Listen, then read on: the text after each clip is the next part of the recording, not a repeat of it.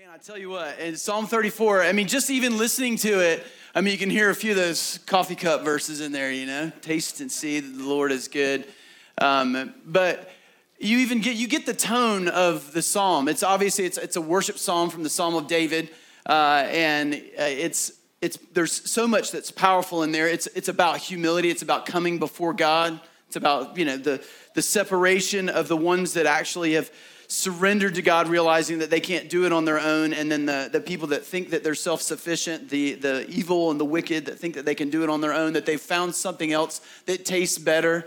Uh, that could give them something more. And, and, David is singing this song. It's actually an acrostic um, in Hebrew. So the way that the song is structured, and if you know an acrostic, my son always still to this day will do an acrostic for like Father's Day or birthday.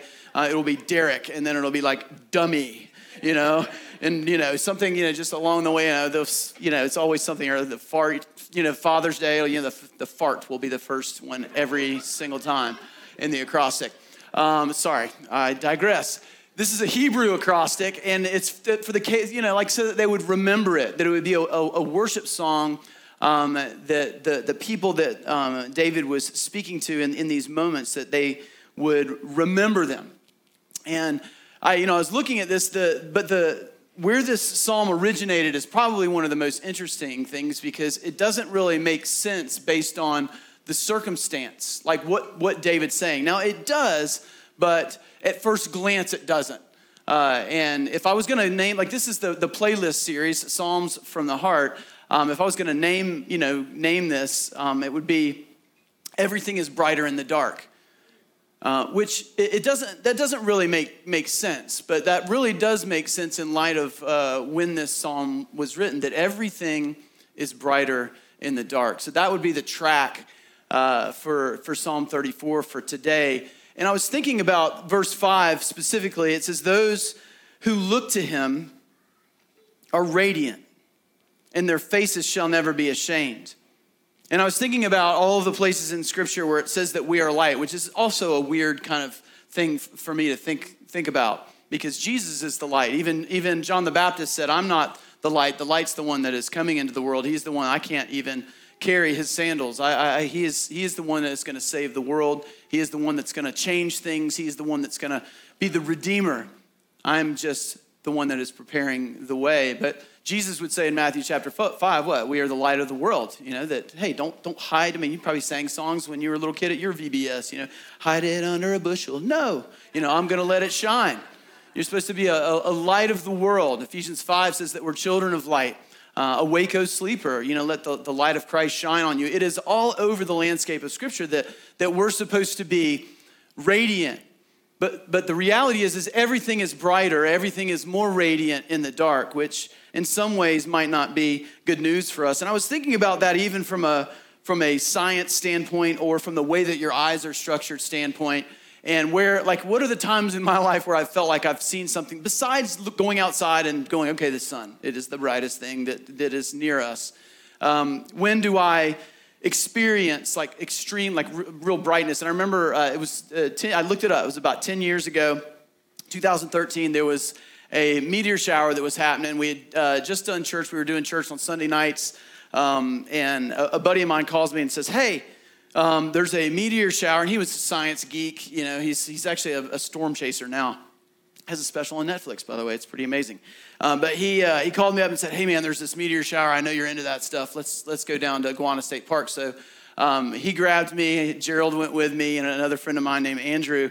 Uh, it's 10 years ago. Can you believe it's 10 years ago?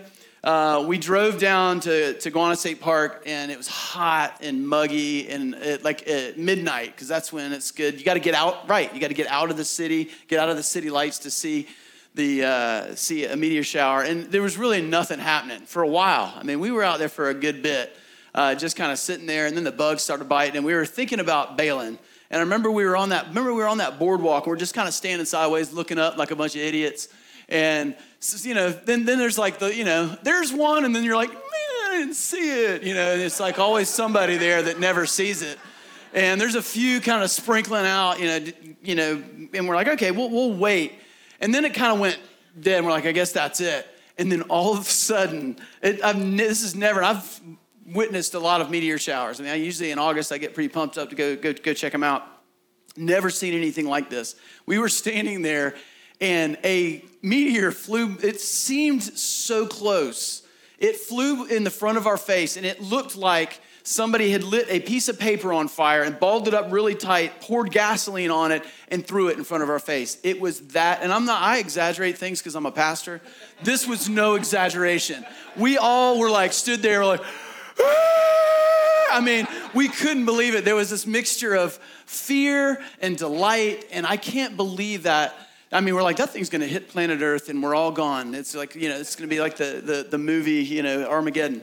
Uh, where's Bruce Willis when you need him? But it's like, it, it was unbelievable. I mean, how bright it was, how magnificent it was. And I, I, I, thought about this, this idea of radiance and that everything shines brighter in the dark. And you, you think of how did I, how did, where did we want to witness that? Where did we have to go? To the dark. We didn't want to be anywhere where there was other light. We needed a, we needed a dark canvas to offset the glory of the meteor, right? Because everything is brighter in the dark. That's what we needed. And what's interesting about Psalm 34 is it's actually a really dark canvas. Psalm 34, amazingly bright psalm. Taste and see that the Lord is good, that He is on the side of the brokenhearted, the people that are downtrodden, the people that are poor, the people that have decided to say, you know, I can't make it on my own. God's like, okay, I'm stepping in and I'm gonna be close to you. There's a lot of brightness and good news in this psalm, but the canvas, the canvas is so dark. So if you look at and what's beautiful about some of these psalms of david is we can see the cross reference in in uh, 2 samuel or this one uh, particularly is 1 samuel chapter 21 well you can see the the story that's happening while all this is going down it's pretty crazy they're like we don't want to hear this story they're like this is going to get long and he's preaching you know um, i'm just kidding um, but the uh, the, the story that's happening at the time is pretty incredible. David is he is on the he had been on the run for a while. Like he was anointed king, everything was all good, and he had killed Goliath. He had started leading Saul's army,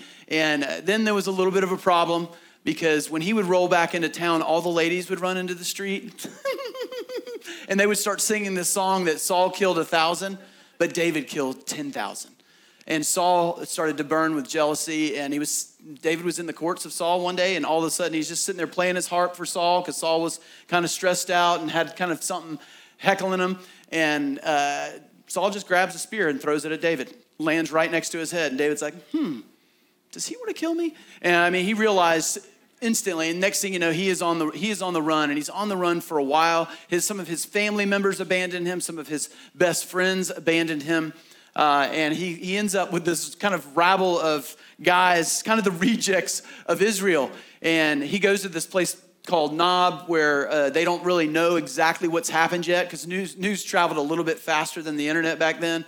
And he gets there and kind of tells the priest, hey, we need, you know, I need some food. And he's like, why do you need food? You're David. You're the guy that's, you know, the, the, the main. He's like, well, I'm on this secret covert mission. I mean, you should read this. It's like, they should definitely make a movie out of this. He's, he just kind of tells the guy, hey, we're on this covert mission. Saul sent us on. There's just a few of us. In fact, we don't have any weapons. Do you happen to have a weapon? He's like, well, I've got Goliath's sword back here. It's pretty cool. And David's like, I'll take it. Uh, and then he leaves there and he has nowhere to go. He realizes that Saul's coming after him. Saul's got the force of the army that's coming after him and wants to kill him. And so he's trying to hide, can't hide anywhere around Israel or Jerusalem. So he goes to Gath. And Gath is the home of the, the Philistines, like the capital. This is where all the like Goliath's brothers and sisters are. The, I mean, the, these guys were giants.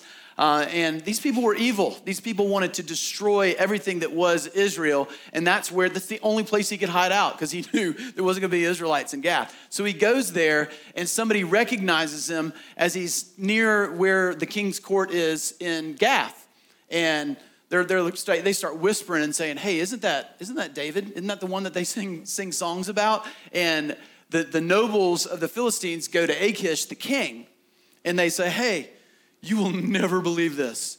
David, yes, David, the one that's going to be the next king, the one that is the leader of Israel's army, the one that apparently Saul is now after because he's jealous of him. He's, he's, he's here. We can go get him and we can kill him.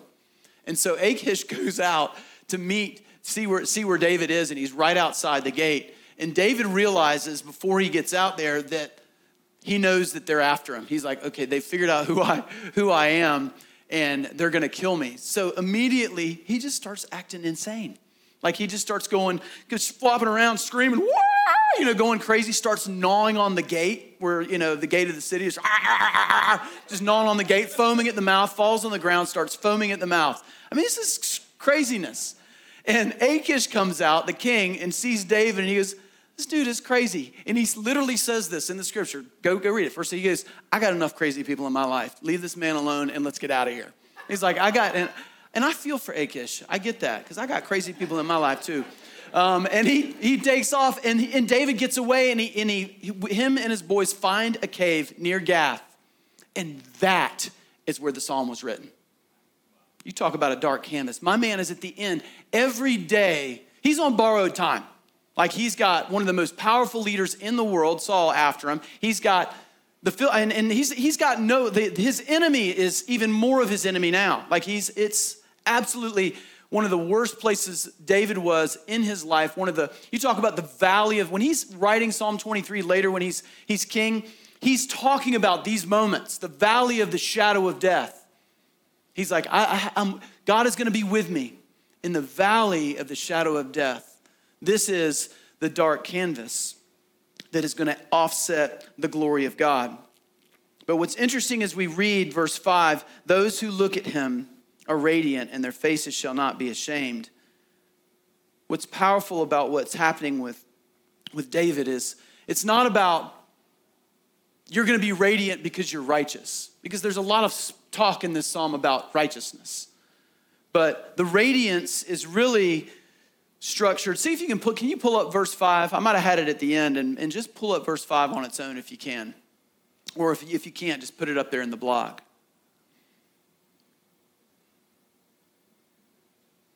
Eric's back there sweating right now. He's just like, oh gosh, why is he there? Look at that guy. Nice job. Everybody give Eric a hand. All beauty, all on its own. Those who look to him are radiant, and their faces shall not be ashamed. That those who look to him, actually, if you look at that in the, and you kind of break it down into the Hebrew, it's it's toward, it's at him. So some of your translations actually might say at him. So really, it's, it's this, this radiance is more about reflection than light itself. So when, when the Bible says that you are the light of the world, actually what's happening is the idea is that who you are as a follower of Jesus on planet Earth, what we want, if we're inviting anyone and everyone into the unending ocean of grace, is for people to ask the question where's that light coming from? In this darkness, where's that light coming from? When they see you, they're asking the question where's that light coming from? You know, years ago when my kids were, were younger, actually, it probably wasn't that many years ago, uh, they used to play this game called Pitch Black. Um, and they would they would black out every window in our house. It was very annoying. Um, and they would shut off all, they, and they would kick us out of the house or like go on date night, go hang out somewhere, go do something because we're gonna we got people coming over and we're, we're playing pitch black. And basically, it's all it was was like hide and go seek or it, their version of hide and go seek with, with complete darkness absolute just blackout. Like they would literally, you would walk in and, and run into something. You know, when your eyes have to adjust, and we'd, we'd, they'd be playing, and I'd walk in, and immediately, like, what is happening? And you'd hit something. But most of, so many times during the game, because I've played it a few times, imagine that. Um, there's always somebody screaming, Where's that light coming from? Because you can see the smallest amount of light when it's that dark. Like it just seems like a beam, like a massive chunk of light and people would be shouting, Where's that light coming from? That's the question as, as a follower of Jesus. I think that God would want from us when, it, when, when, when David's saying something, it's possible for you to shine, but there's a circumstance, and there's a creator God, and there's a Savior that is going to be the source of that light. So the question today is how does the darkness make you shine brighter. We know how it does in physics. Like we know how going down to Guana State Park makes the meteors uh, seem even more magnificent. But how does the darkness in our world make us shine? And this psalm gives us some pretty good insight. Number one, it refines you. Look at the very beginning. It says, I will bless the Lord at all times. His praise shall continually be in my mouth. Now, the question I asked when I, when I read this is this doesn't seem like the time when you would worship. Like you're in a cave with a bunch of smelly dudes that are the rejects of Israel. Um, life used to be pretty good. I mean, if you think about who David was, he killed a lot. I mean, he, he, he, he had a pretty, I mean, his trajectory was going up. Like my man had been anointed king over all of Israel. That's where he was leading Saul's army. But now he is completely, every minute is a borrowed minute because death is at his door. And this is his statement I will bless the Lord at all times. His praise shall continually be in my mouth. Who, who says that? Well, it's because David, over time and through the valley of the shadow of death, had been refined. And he knew in a moment like this that, hey, I, I woke up today and I'm in a cave and I'm breathing. And he thought, I am gonna, I'm gonna, I'm gonna bless the Lord. We, we, we're, guys, we're getting ready to, to sing a song because David had been refined by the darkness. One of the things that makes David the most, when we think about who David is, the most powerful and the most famous and the best king over Israel. The reason we say these things is because of how he was refined. He didn't just ascend to the heights as king. Know, I was reading this from Tim Keller. He says that some suffering is given in order to chastise and correct a person for wrongful patterns of life. If you read the story of Jonah and the whale, that was a correction. Jonah was running from God, and God, you know, had some corrective action in the storm. Some suffering is given not to correct past wrongs, but to prevent future ones. And we do that, we know that as parents, right? That's the case of Joseph. Joseph's whole trajectory of suffering wasn't because Joseph had done anything wrong, there was no corrective action. It was simply because God was getting Joseph in the right position he was in a pit. He ended up in prison. He got wrongfully accused, but he ends up, because of those circumstances, because of the darkness, he ends up second command. He ends up the, you know, the guy in Egypt and ends up rescuing his brothers and sisters and the, the what would be the tribe of Israel that would become two million people in Egypt. So that's that type of corrective action. He says, and some suffering has no purpose other than to lead a person to love God more ardently for himself alone, and so discover the ultimate peace and freedom. Sometimes suffering simply in the darkness is the, is the thing that, that leads us to God. And that's where David was in this place. He knew that all he had, this was, this was the end of, of his world. He's like, this, this may be, these may be my last, this might be my last day, but with my last day, we're gonna, we're gonna write this hymn, we're gonna write this song, and we're gonna sing, and we're gonna remember it. We're gonna make it an acrostic. We're gonna remember this song. You know, it made me, uh, Beth mentioned this to me this morning, and I just thought, man, what a, what a great example. My, uh, my, my mother and father in law are in, in their 70s. My father in law is 79, was 80. Um, and right now, they're, they're taking care of my father in law's uh, older sister. She's, what, 81? 81. Um, and she is a character, uh, but she is at death's door. I mean, I have no problem saying that. I mean, she's, um, she's, but she is. We we're, we would have thought maybe three years ago that that um, you know that that she she might pass away, but she has just been holding on and enjoying life, um, but now is in that place of of suffering. Uh, no hospice is in. And so I've, you've got people in their late 70s taking care of an 82 year old, uh, which doesn't seem, you know, and the, the, sisters are all going and visiting and, and hanging out um, and, and helping out. But most of the time they're on their own, and it is the valley of the shadow of death. I can't describe to you how hard it is and um, how, how it's like you, when you see your parents look at you like children, like, what do we do? How do we do this? How do we go another day? Um, caring for, for this person. And, and it's, the, you can see the chiseling of my father in law, who wasn't a perfect man. He's an amazing guy, but wasn't a perfect man. And there's this picture that I don't know if Beth took it or one of the twins took it, um, but they're walking through the door of the, the, the cabin, and Duke, my father in law, is carrying his sister Marcia. He's 79 and she's 81. And he's got her and he's cradling his sister, and she's looking up at him like, Thank you for doing this for me. Like the most humiliating, but the most beautiful scene you'd ever seen. There's light coming through the window, and they're just, while he's taking her out the door to bring her up to the house to live with them. Um, and if you, if, if you, I, I, almost showed it, but I'm like, it's not time to get that emotional right now. Um, but it's, it's just a representation. And I just think about that picture, and I'm like, that's when people ask the question where's that light coming from? Where's that light coming from? What an amazing, amazing picture of how God chisels us and makes us selfless instead of selfish. And David is in the, in the cave, and he could be complaining right now.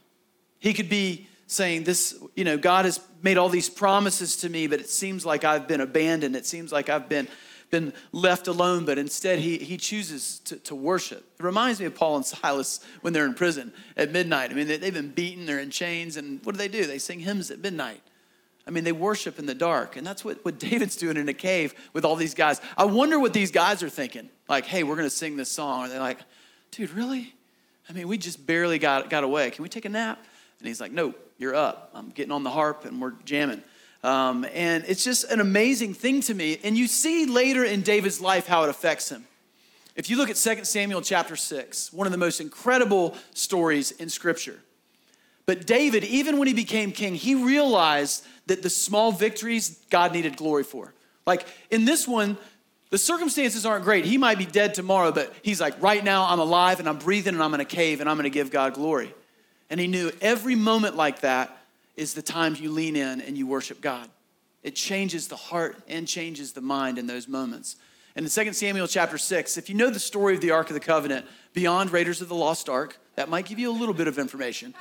But the, the Ark of the Covenant has this incredible story. If you kind of string together 1st and 2nd Samuel, 1st and 2nd Kings, and 1st and 2nd Chronicles, you can get the story of where the Ark traveled on a map. Like it went all over the place. And it was lost, if you read in 1st, uh, I think 1 Samuel chapter 4, um, they bring it to battle and they're not supposed to. But they think if we bring the Ark of the Covenant, which is carries, if you don't know anything about the Ark, it's got the Ten Commandments in it, carried the presence of God, the very presence of God. Um, went with the ark. They knew that God's presence, His Spirit was there, and crazy things would happen around the ark. And they're like, let's take this thing into battle. We'll certainly beat the Philistines with this. Well, they lose, and the Philistines take the ark. I mean, and when people heard the news, like people literally died. Like the, the, the high priest Eli was a big dude, was sitting on a fence. They came and told him. He literally, literally fell down. It says he was really, really big. He fell over and he was so heavy that it killed him. And some lady immediately when she heard, she gave birth. I mean, people were really upset over losing the ark. Be careful, Abby. It's going to be fine. Um, so, yeah, we want, yeah, that's right. She's like, please tell another story of this ark. I'm ready to deliver this baby. Um, but the, the ark was gone and then it was, it, it, was the philistines had it. And there's another crazy story. They, they just had all kinds of problems. They stuck it in their temple and then their god with their little temple god kept falling over all the time. My god's like i'm not existing with this thing. And the presence of god was just every morning. They would come in and dagon their god was falling over to the point where they, it, it ends up being rubble like they're like we keep trying to prop up our god and you know the side sermon on that is if you have to prop up your god you probably need another god um, anyway, they, they, they get rid of the ark because they start getting tumors and all kinds of things. They get a, like a plague of rats. They send it to another town away from them. Then that town gets tumors and rats, plague. People start getting sick wherever the ark goes, and they're like, heck with it, send this thing back to Israel. They stick it on an ox cart and they send it back. So, to make a long story short, getting the ark back was a, was a big deal. And then it was gone for 20 years. It was on the outskirts of Israel because other people were kind of flippant and didn't revere the ark. They were looking in it and checking it out. They got sick. Some of them died. One guy tried to straighten the ark when they were moving it. So it ends up at this guy named Obed Edom's house. And God blesses that guy. And David's like, there is no way, this is 20 years later. There's no way we're going to let the ark stay there. It should be in the temple, it should be in the tabernacle. So David goes and gets it but they're all nervous because all these weird things have happened over the last 20 years around the ark. But they finally figure out they've been carrying it wrong, and they put the actual ceremonial poles in the holes and get the Levites to carry it like they were supposed to. So they finally figure that out, and they take it from Obed Edom's house. So they're cruising with the ark, and they go six steps. It says in scripture. So you can go read it, 2 Samuel chapter 6. They go six steps, and David goes, All right, set it down. Let's have a worship service. He's like, we survived six steps. That's enough to praise God. And they do it all the way back to the tabernacle. Every six steps, they set the ark down and they, they, they like get the band out, tell Austin to come up here and lead another song. We're going to worship all the way back to back to the tabernacle. And when he gets back, it's famous passage, 2 Samuel chapter 7, what does David do? He gets into the tabernacle, ark gets back, presence of God is back in the tabernacle. He strips down to his linen ephod and starts running around like a crazy man. Like, woo! I mean, just like this is, you know, worship's going off right now. And his wife, Michal, says, You need to chill out. You're embarrassing yourself in front of the slave girls. And what does he say? He says, I will be even more what? Undignified than this before my God. One of the most amazing stories in Scripture. But it makes me think where did that get shaped and chiseled? In the darkness. He knew six steps, that's worth it right there. I've been through the fire. I've been through the valley of the shadow of death. I tell you what, we need to be thankful. We need to glorify God for every moment. No day is guaranteed, no health is guaranteed, no success is guaranteed. It is all given by God. Every good thing that we experience is coming down to us from the Father of heavenly lights. So we want to give glory and praise to Him. It's interesting, a few uh, months ago, um, have you ever held back, like thanking God? You're like, I don't, because I, I don't even know if it's God. Like I, I've done that in terms of God refining me in the dark. I feel like I've gotten a, a little bit of chiseling done in that in the valley. Uh, but some of you know my my story in that I've dealt with uh, some chronic pain over the years, an undiagnosed neurological disorder that started when I was about 33, uh, about 15 years ago. And, you know, it's been kind of on and off. I had a real rough, like the darkest time in my life, three and a half years of, I, it's, was the, was the absolute worst. Mentally, physically, just absolute, just terror and pain. Um, and then it returned January of 2021. Um, and it's, it's been another, another journey. So a couple months ago, I'm at prayer night, which we do once a month, last Thursday of the month. And I was just sitting there, and I, I sometimes don't want to say I feel better because as soon as I say it, like I'm almost scared to say it because then everybody's like, all right, Derek's better, and you know we're all good. Um, and I, I think as soon as I say it, then I'm, it's just gonna, it's gonna be it's going to be bad. Or maybe it's just in my head, or, you know, should I thank God or tell people on? Because people, I, have been in charismatic churches where people are like, I'm healed. And I'm like, that dude ain't healed. He's still sick. You know, he's, he's still, it's still happening. Like that whole idea of name it, claim it, just claim that you're healed and you're going to be healed, that word of faith type stuff. I'm kind of cynical about it. But I was in prayer night and I was just like, I felt like God was telling me, you know, like the, the Spirit was on me. And I'm like, I need to tell this group, this small group of people, there's probably 15 people in there, that I feel better. Like God has this, and God, it's the only reason that good things happen is because God allows them and God puts them in my life. And I've had relief. And even if it's just for a moment, even it had been for the last week or so, even if it's just for a week to have relief, I got to give glory to God. So I told everybody in the room, I just said, hey, I feel better. And I'll tell you what, right now, I feel better. I mean, it's glory to God, right? We should give him praise. We should worship him, right? It's those moments where you realize God, God shapes you and refines you when you're in the dark. And, and those are the times, those are the people that you look at when they're going through it, and you're like, where's that light coming from? Where's that light coming from? You know what else happens in the dark? Uh, we don't like it, but it happens. Verse 2, it says, My soul makes, makes its boast in the Lord. Let the humble hear and be glad. It, it, it humbles you. The darkness, there's nothing like the darkness to humble you. My soul makes its boast in the Lord. Let the humble hear and be glad. Verse 7 says, The angel of the Lord encamps around those who fear him, who have gotten to the place where they realize, I've got nothing else but him, and he delivers them. There's this whole section in this passage where David's making certain he wants the people that have lived their lives in the simplest place and in the place where they revere God and they and they are not boasting. The people that have not walked around feeling like they're self-sufficient with their chest poked out, like they've got it all figured out, like they know what the deal is, but the people are like, "Look, I I know that I need God. And I know that he's worthy to be revered and to be glorified. He said, I, I want to let you know that there's good news because God, He sits on the side of the humble. That's where he resides. In fact, if you look at scripture, there's probably there's a, there's a handful of things that you see unbelievably strong themes for that God exalts the humble. And the the exalted, guess what's going to happen to them? They will be humbled. So honor in the kingdom of God doesn't come from your resume. Doesn't come from what you do, doesn't come from how cool you are, how good you are at something, how, how you've climbed the, the ladder of success. That's not where honor comes in the kingdom of God. Honor in the kingdom of God comes from humility. In fact, there's nothing that shines brighter in a human being than humility. It is one of the characteristics that when you see it, and there's nothing that will bring you down and nothing more that gets more icky than pride. You ever been around a one upper? Somebody that just, that's their deal. It's like you say something and they, they've done a little. Saturday Night Live has one of the best sketches of all time of one upper. It's just hysterical. But just the idea of, you know, I've, you know, I've gone, you know, we went to, we went to, you know, we went to Colorado on vacation. Well, went to Paris. It's really great. I went to Paris. We were there for, you were there for a week. We were there for three. Um, and it's just a funny, funny sketch. But there's nothing more, more disgusting than pride. It is the, it's the root of sin. It's, it's, it's why we get in that, that, that, that crazy climb of success. Why we compete with other people um, when we walk into a party.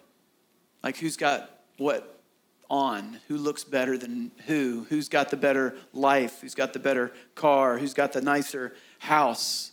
All of that is rooted in, in pride. But isn't it great to be free from that? In that place of true, not, not like false humility, like, no, no, no, you go first, you go, you do it, it's fine. I've got mine. But the real, actual gospel humility. There's something powerful about it, there's something that, that shines.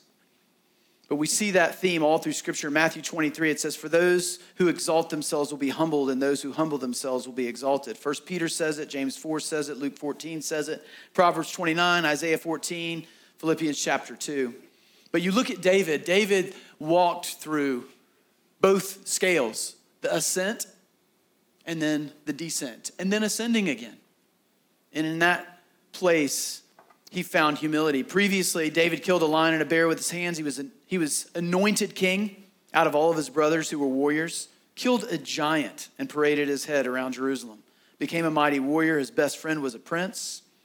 Songs were written about him.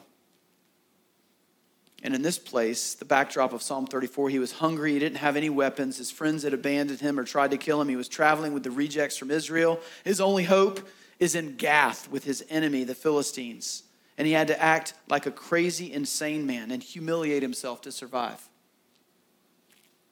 Humility comes. And what's interesting is when you're walking through the valley of the shadow of death,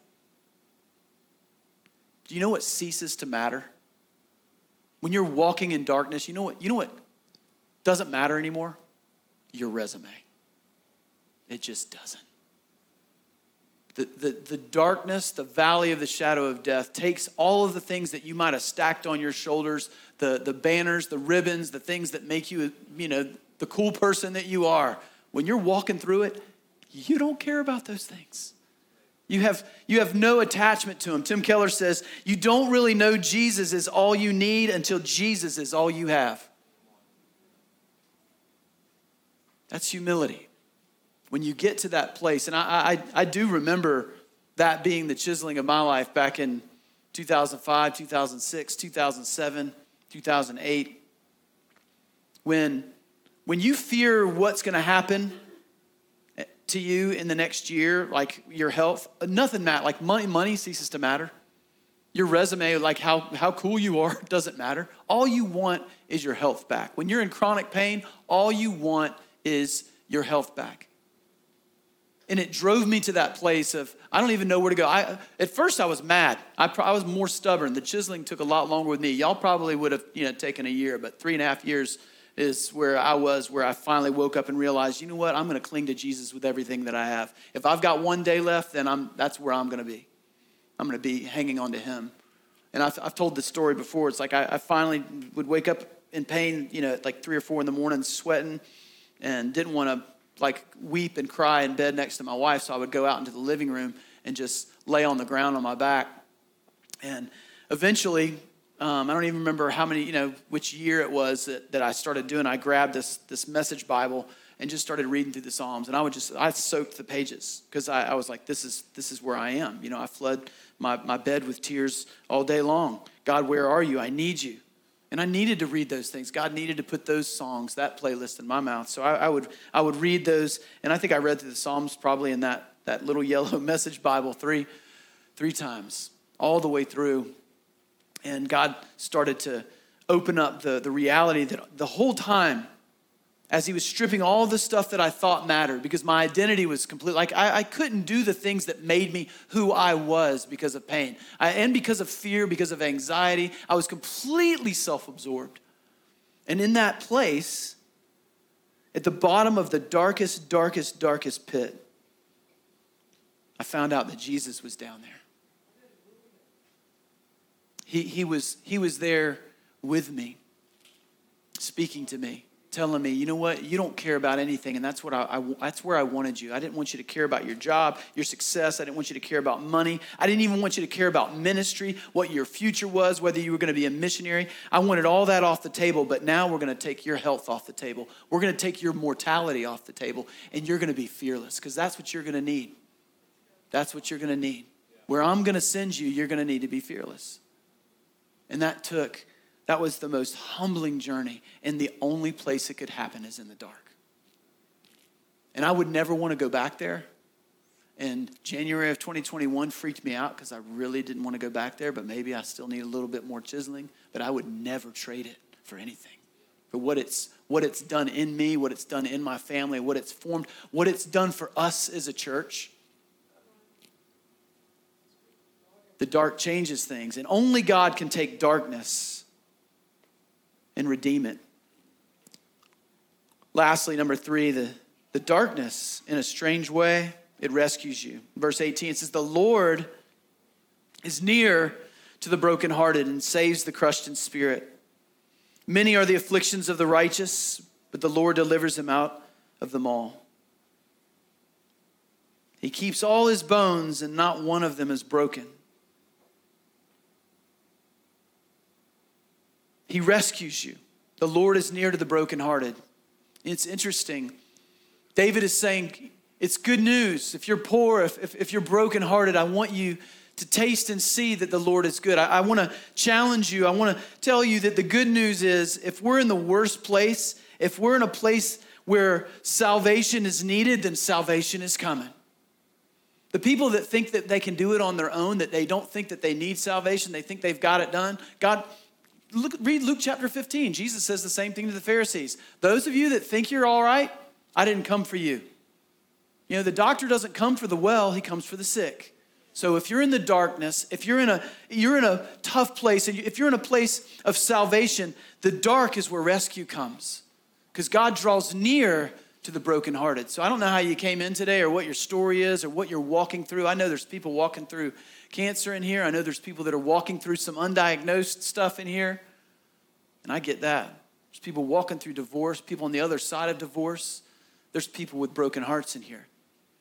The good news is Jesus is here right now because he draws close to the brokenhearted. He draws close to the brokenhearted.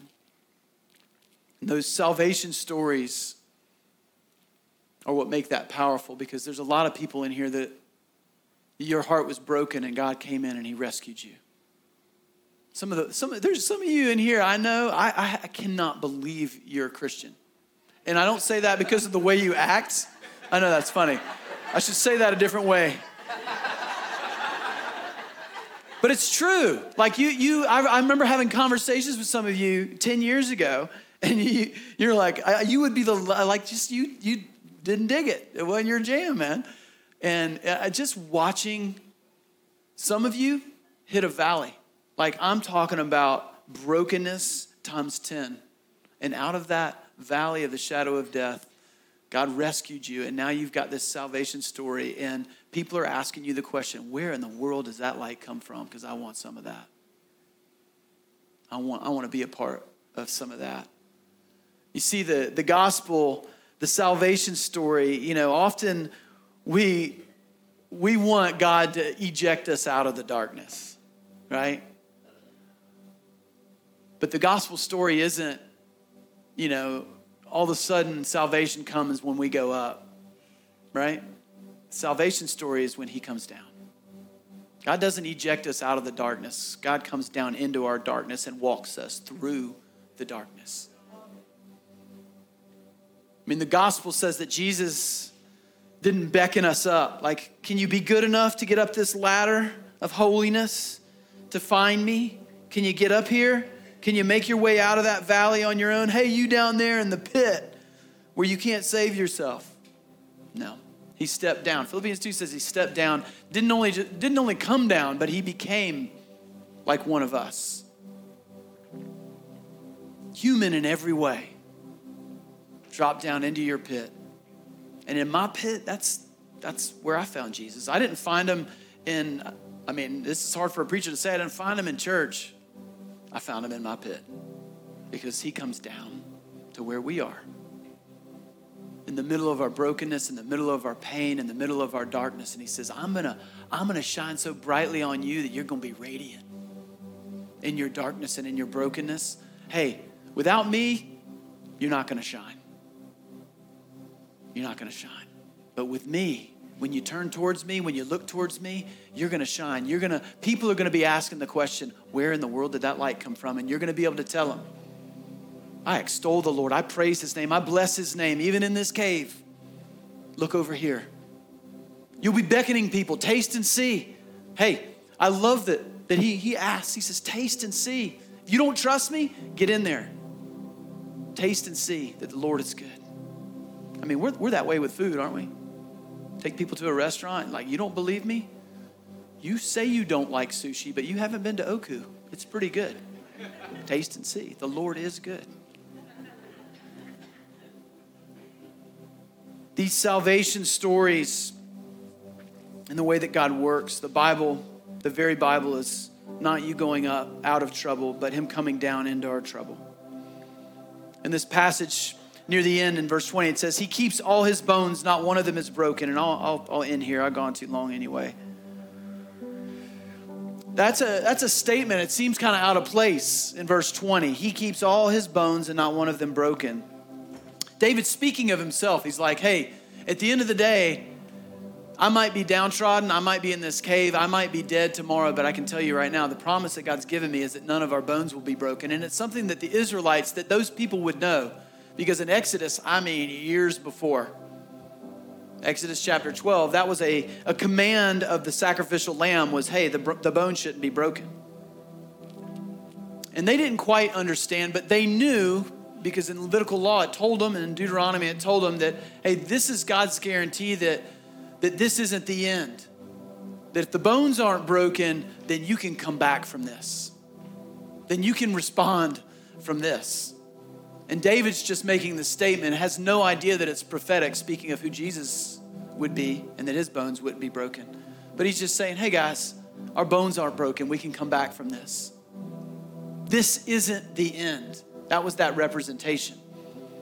But Psalm 34 is actually a prophecy of, of Jesus because when Jesus died on the cross, we see in the prophecy that none of his bones would be broken. And that was pretty much traditional that the people that were on the cross, their bones would be broken to hurry their death because they couldn't hold themselves up, and that would make their lungs collapse when they could no longer hold themselves up, and they would asphyxiate and die. So the two thieves that were crucified next to Jesus, they broke their legs and they died, and then they got to Jesus and they're like, I think he's already dead. We don't need to break his legs, and they pierced his side instead to check.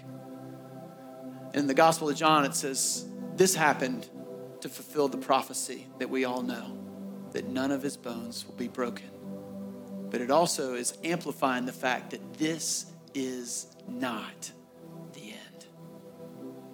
And I just want to say to you that the cross of Jesus Christ, that the empty grave, are amplifying today to you in your circumstance and your darkness and your brokenness and your lostness, wherever you are, that this is not the end of your story.